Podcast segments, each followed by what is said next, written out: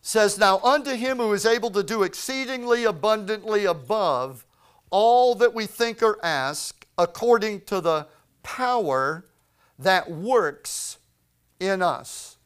Now, I don't want this message to get bogged down in, in uh, little theological details, but there's a couple of there's a couple of definitions here that you need to know about in the Greek language when Paul wrote this.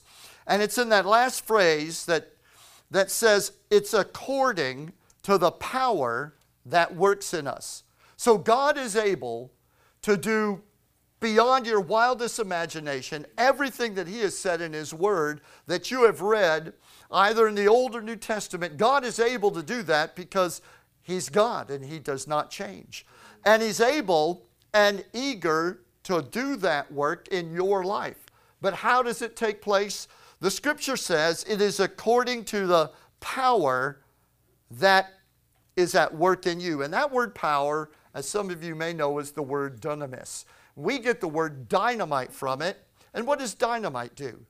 Dynamite explodes, but it explodes from the inside out. The power of dynamite doesn't happen because something comes upon it. It happens because it has something inside of it and it blows out.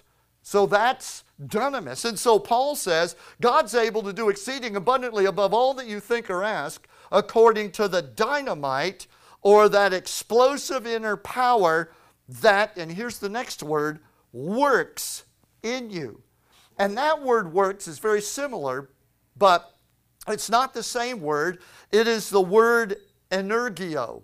And that word is the word, if you've never heard it before, I bet you can guess. What it means in English is energy. Praise the Lord. God has a wonderful, endless energy program. Glory to God. And so he is saying to us God is able to do exceeding abundantly above all that you think or ask, but it is regulated by, it is according to the dynamite, the dynamo, the power of God that is energized within you. So there's something that God has put in you and I that is explosive. And as it explodes, it furnishes energy in you to do what God wants to do through you. Now, as people of God, we don't wait for good fortune in our circumstances to energize us like the people of the world. People of the world get excited when something exciting outside of them offers them an opportunity. Good fortune energizes the people of the world, but we're not like that. Our energy comes from within us. It's generated by the explosive power of your communion with the Holy Spirit. Your life as a Christian is energized by what's happening in you Amen. as you commune with the Spirit and the Word of God. As the psalmist would say, Selah, which in modern language means let that sink in. Hallelujah. Now, people in the world depend upon the condition of their circumstances to energize them. And so most people that don't know the Lord are like herds migrating through life looking for an energy source, looking for water, looking for food. They're looking for something to energize their life. But we, in the midst of a desert where there is nothing that is cooperative with our desires or what we want, are able to be energized by an explosion that takes place within us. Can you say, Praise the Lord? Philippians 2:13 is one of my favorite. It says, "It is God who is at work," and again, there is that word energio, energizing you. It is God who is at work energizing you both to will and to work for or to do, again the work energy, his good pleasure. So how does God get his will done in this life? He gets his will done by releasing the vision, the will, the purpose of what He wants to do in you as you and the Holy Spirit fellowship with your Bible sitting in your lap, as you're reading the Word of God, as you're praying, as you're interacting with Him, your life comes from within you. Your purposes come from within you. No matter what your bank accounts say, no matter what the circumstances in your important relationships or your physical condition. The things that dictate and determine God's will for your life unfold from that fellowship that produces energy within. Can you say amen? So the Holy Spirit energizes us from the inside as we act upon the Word of God. In other words, the Holy Spirit doesn't require cooperation from circumstances in order to bless you with the energy you need to accomplish God's will. So that's why we say whether the circumstances are favorable. Sometimes we like it when the adversaries we face are 10 feet tall, like David faced Goliath. You know, David wouldn't have been anything without Goliath. We all want the testimony, but we don't want the test. But the fact is, it's the test that brings out the testimony. And yet, it's not the test that produces the testimony. It's the fact that when we are in those places, where do we turn? We need to stop frantically looking around for conditions to rise in favor for us, and we need to fellowship with the Word and the Spirit of God because that's where the explosions are going to take place. In 1 Thessalonians chapter 2 and verse 13, it says, Therefore, we never stop thanking God that when you received His message from us, you didn't think of our words as mere human ideas you accepted what we said as the very Word of God, which of course it is. And this Word, here's the part for you, and this Word continues to work, again, energy, in you who believe. So the Apostle Paul said, I thank God that when you heard us preach the gospel, you let it into your heart as the word from God. And so when you did, God began to energize you from within. I don't worry about what's going to happen in Thessalonica or what's happening around you because God's word is working on the inside of you. Hallelujah. Let me put it to you like this every word of God is loaded with endless, self fulfilling power every word of God is filled with the power to fulfill and bring itself to pass in order to be fulfilled. The only conditions that the Word of God needs or requires is to work in your faith and your obedience. God's Word is sown in our hearts. And that's where that explosion of life and power, that's what He requires. Nothing needs to be set up for God's Word to work out in the world. God changes the world by His kingdom that works within us. Can you say, Praise the Lord? In John's Gospel, chapter 4, Jesus tells us that the hour is coming and now is where the true worshipers will worship the Father in spirit and in truth. Those are the two qualifiers. God works His will in the world through people who worship in spirit and truth, for the Father seeks such to worship Him. Why does God seek people to worship by communing with the Holy Spirit and the Word of God on the inside? It's because that's where He affects the world. That is His door, his entrance into this world. We think that God floats down through the atmosphere, that he comes through the stellar heavens, and he just moves upon the face of the earth, and he does whatever he's going to do. And you know, um, I don't know, there may be, there may be, to a certain extent or another, there may be some truth to that. But the one thing I do know, according to the scriptures, is that he always seeks to get the attention of people like you and I and get us to hear His word, to believe it, to receive His Spirit, and let, let our hearts and affection and attention begin to turn inwardly to Him and to our communion, our relationship with Him. And then out of it, He brings revolutions. He brings transformations. He changes nations. He raises up and he puts down, and he does it through people like Abraham or Peter or you. He uses people who will worship him in spirit and truth. It's how he executes his will in this world. So when Satan raises circumstances up against you, begin to worship in spirit and truth. Worship in what you know God has said to you. Begin to declare what God has said, and energio will take place. Divine energy, energy that's beyond your capabilities, will rise from within you. That's what a vessel is. Praise the Lord. And that energy will begin to explode within you and rise and raise you above your circumstances.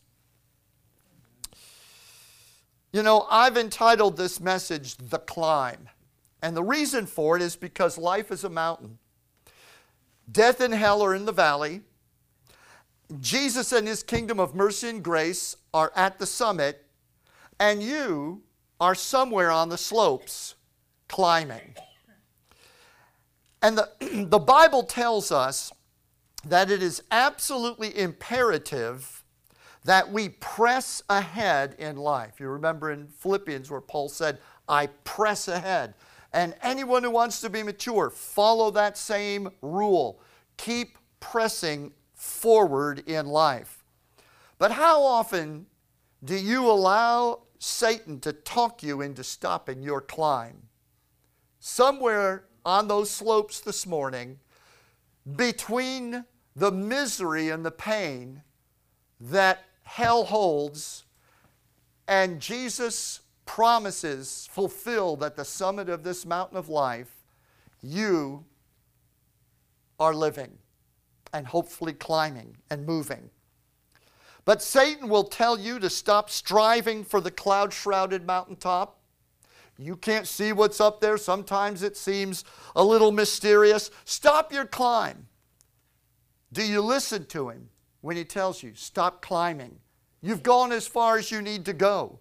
Satan will tell you things like, there's nothing, there's, uh, there is nothing for you up there at the top. I have everything your flesh needs down here in the valley.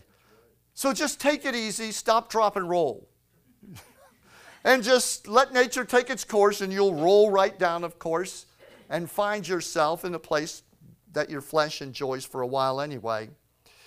Um, he says things to you like, uh, uh, you know, don't, uh, don't worry about, uh, about uh, uh, being perfect. God never made anybody perfect.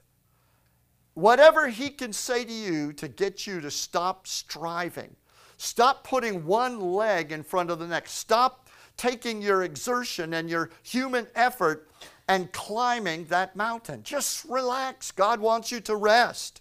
But don't let the devil preach his theological lies to you and drain your energy that you need for the climb.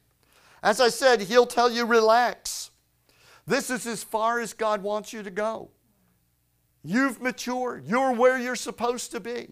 How many of you are retired, stalled out spiritually, on the side of that mountain, believing the lie that Satan has said? You're fine. You're good.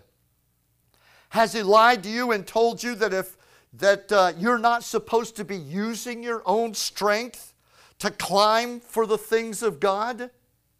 Has he ever told you something like that? Has he ever said you, you shouldn't be striving in your own efforts? to mature, to rise up, to lay hold of the things of God. But that's just a theological lie that he uses to de energize you and I, to get you and I to stop. Relaxation, oftentimes, is just another word for stop the climb. Stop the climb. Just camp out. Or something like if God wanted you to have more, He'd come down from that summit and He would give it to you.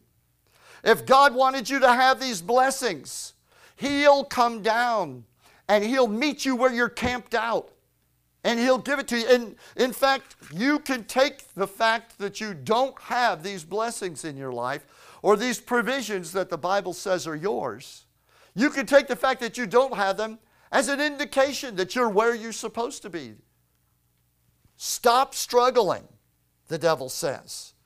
But the truth is is that God did come down from that summit. Jesus came down from that mountaintop. He went all the way down to the very opening of the valley and he carved a path that cannot be blocked up to the summit. Hallelujah. And then he sent the Holy Spirit down, even down into the valley. He sent the Holy Spirit, and the Holy Spirit is on those slopes today.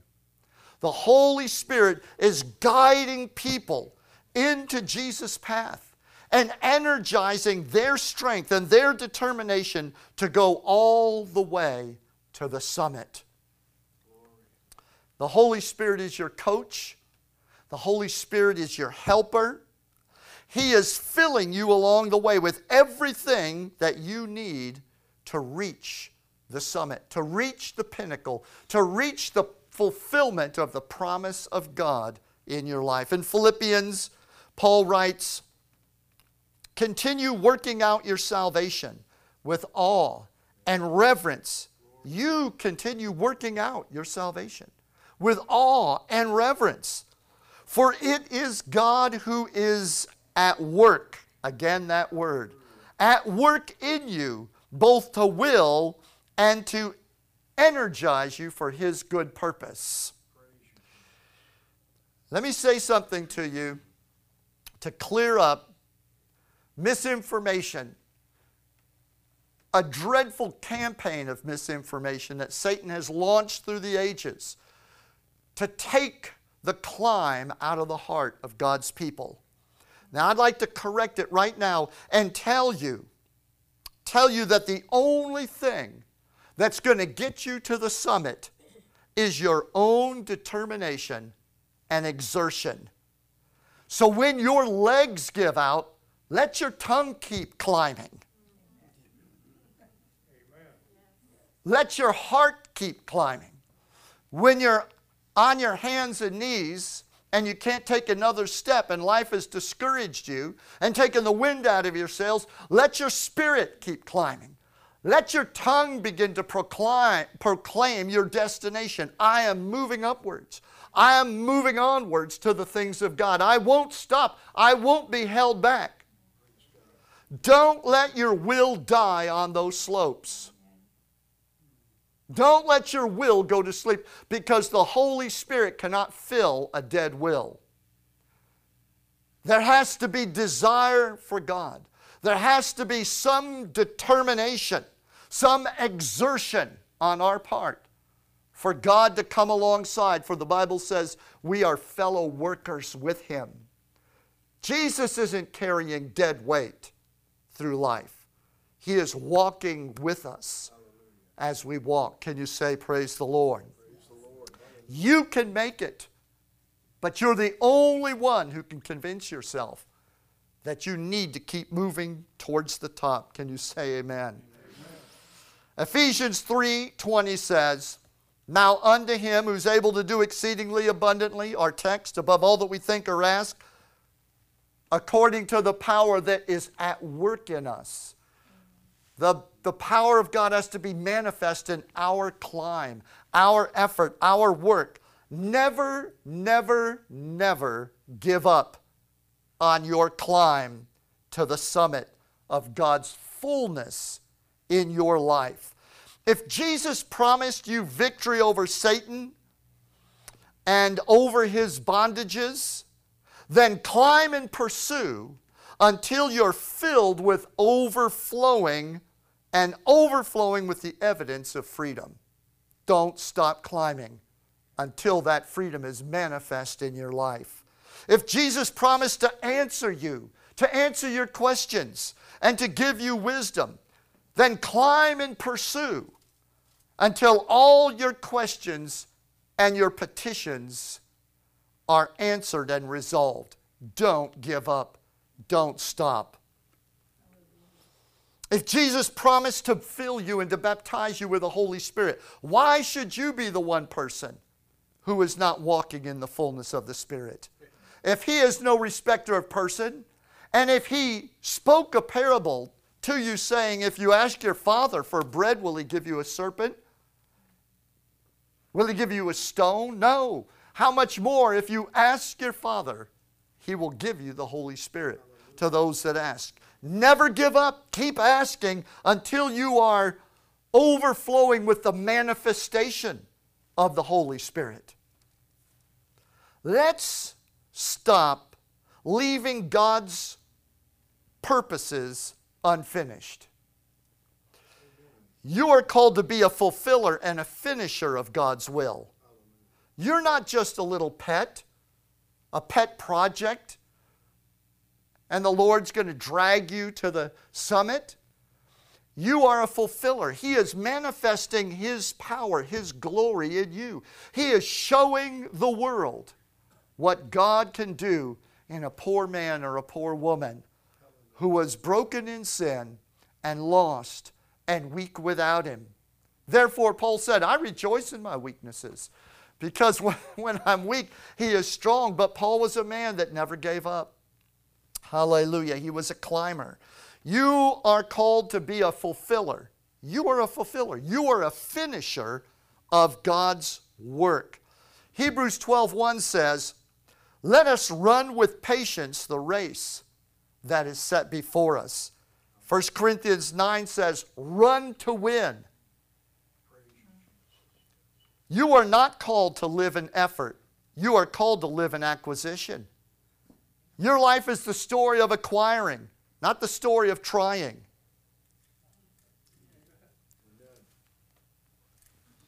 The glory of God is that you receive and fulfill. That God has shown His fulfillment in you, that you have climbed to the top and you have laid hold of eternal life, that you have fought the fight of faith, and that you are fighting the fight of faith today, and you are taking hold of the promises of God. Don't give up, climber. Hallelujah. You are an acquisition, not an effort. Again, in Philippians, the third chapter, Paul writes, I strive. And that word strive is the English word we use for it is pursue. I pursue to lay hold of that for which Jesus took hold of me. Brothers and sisters, I do not consider myself to have attained this. Listen to him. He, this man didn't let the devil tell him, You've gone as far as God wants you to go. Don't ever let the devil tell you that some level of intimacy in God, some fulfillment, some filling, some laying hold of the promise of God is not for you, it's for somebody else. Don't let him speak you into an early retirement that's not God's will for your life.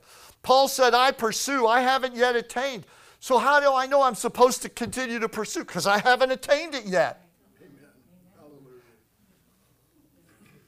Brothers and sisters, I don't consider myself to have attained this. Instead, I am single minded, forgetting the things that are behind, reaching out for what lies ahead of me. And with this goal in mind, I press forward to the prize of the upward call of God in Jesus Christ. So, friends, ask yourself this morning this question Have I tapped all that God has for me? Is this it? Is this it? Have I reached my full level? Have I finished my course? Am I operating at the full capacity of the Holy Spirit? If the answer is no, then you have no business living in spiritual retirement. There's more for you to get hold of. Don't let the devil talk you out of it. Your life is ordained to end with the climber's prize, not quitter's remorse. The top is yours. The Bible says in 2 Corinthians 1:20, for all of the promises of God, all of them Greater works than what I have done you shall do because I go to the Father. And in John 16, 7, Jesus said, I go to the Father so I could send you the Comforter, so that I could send the Holy Spirit.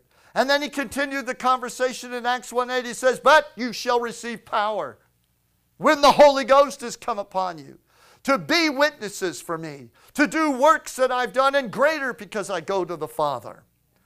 Oh, listen, friend. The devil would love for the church to believe that the greater work is people getting saved. Not to minimize salvation or people getting saved, but that's awesome. But God's not the limiter, Satan is the limiter. Any way he can carve off the intention of God, the will of God, and eliminate it so that people stop climbing, they stop reaching, they stop being open, they stop seeking, they stop pursuing. The Bible says, desire the best gifts the love, the fruit of the Spirit, the manifestations of the Holy Ghost. Why should I or you live without them? Why should we settle for one thing that the devil says this is what God wants you to have and stop your climb and just sit right there? Don't enter heaven with a quitter's remorse, looking back on your life and realizing, oh my God, what I could have been, who I could have been for Jesus. Paul said, I've not yet attained full Christ likeness. If you want to know what full Christ likeness looks like, read the Gospels. Because everything Jesus did, all of it is full Christ likeness. Paul said, I haven't yet attained full Christ likeness. Yet, Paul was the man who was preaching once in, I don't know if it was Philippi or Thessalonica or one of those towns, and he looks across the audience, sees a man in the back who is lame, and he picks up in his spirit that the man has faith to be healed. And he stops his message. He says, You in the back, stand up and walk. And the man was lame and never walked. He jumped up on his feet and walked. That man said, I have not yet attained full Christ likeness. So, this thing I do, forgetting what's behind my failures, my inadequacies, or what I have attained to, I'm not going to get hung up with satisfaction on where I have attained. There's more to go. There's more that is in front of you. Hallelujah. Are you getting after it? Do you still have some growing up to do? I've known, I've known a number of you for a lot of years. I'm not saying anything, I'm just simply saying that it, it, I wouldn't blame you if in reality you, you had this thought inside yourself, oh, yeah, man, I'm fully orbed, I am fully developed, I am fully mature. But I want to ask you the question, and I'd like you to ask yourself Are you there? Do you have some growing to do? Is there an improvement left that can be made in your life? If the answer is yes, then your climb isn't over. Don't let satisfaction harden into a permanent retirement. Never let satisfaction become anything more than momentary appreciation and then move on. Satan uses satisfaction to retire God's people. Are you listening to me? Always remain unsatisfied and thirsty as you experience those momentary celebrations of satisfaction for having attained something. We're in a process, but we want to reach everything that God has for us. And quite frankly, let me tell you that the world today is going to need to see Christians that are on that hill climbing. And they're climbing for the top and they are reaching out to attain everything and leave nothing on the table. Can you say amen? So, if discouraging circumstances wear you down, don't let Satan rob your energy and stop your climb. Remember what you are. You're a child of the Most High God. You are a temple of the Holy Spirit. The God of the summit resides within you. And He is able to do exceedingly abundantly above all that you think or ask, according to the internal explosion of His energy that's taking place in you, the exploding of His power in you, His Word opening up in you. Don't just be a history major. I love history. And I believe every Christian should know the history of the Word of God, should know the Bible, should know their spiritual heritage, where we've come from, where we're at, and where we're going. There's no premium on ignorance. It's great to know these things, it's better to manifest them. Amen. It's better to have them working in your life. You only know them for a reason so that you can do them. How many of you, please don't feel obligated to raise your hand, no more than you're doing? Let's keep climbing. Can you say amen? amen? Stand with me this morning. It's a simple message.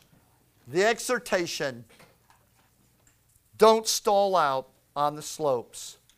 Whatever it is you are pressing into God for, press ahead until you have obtained the prize.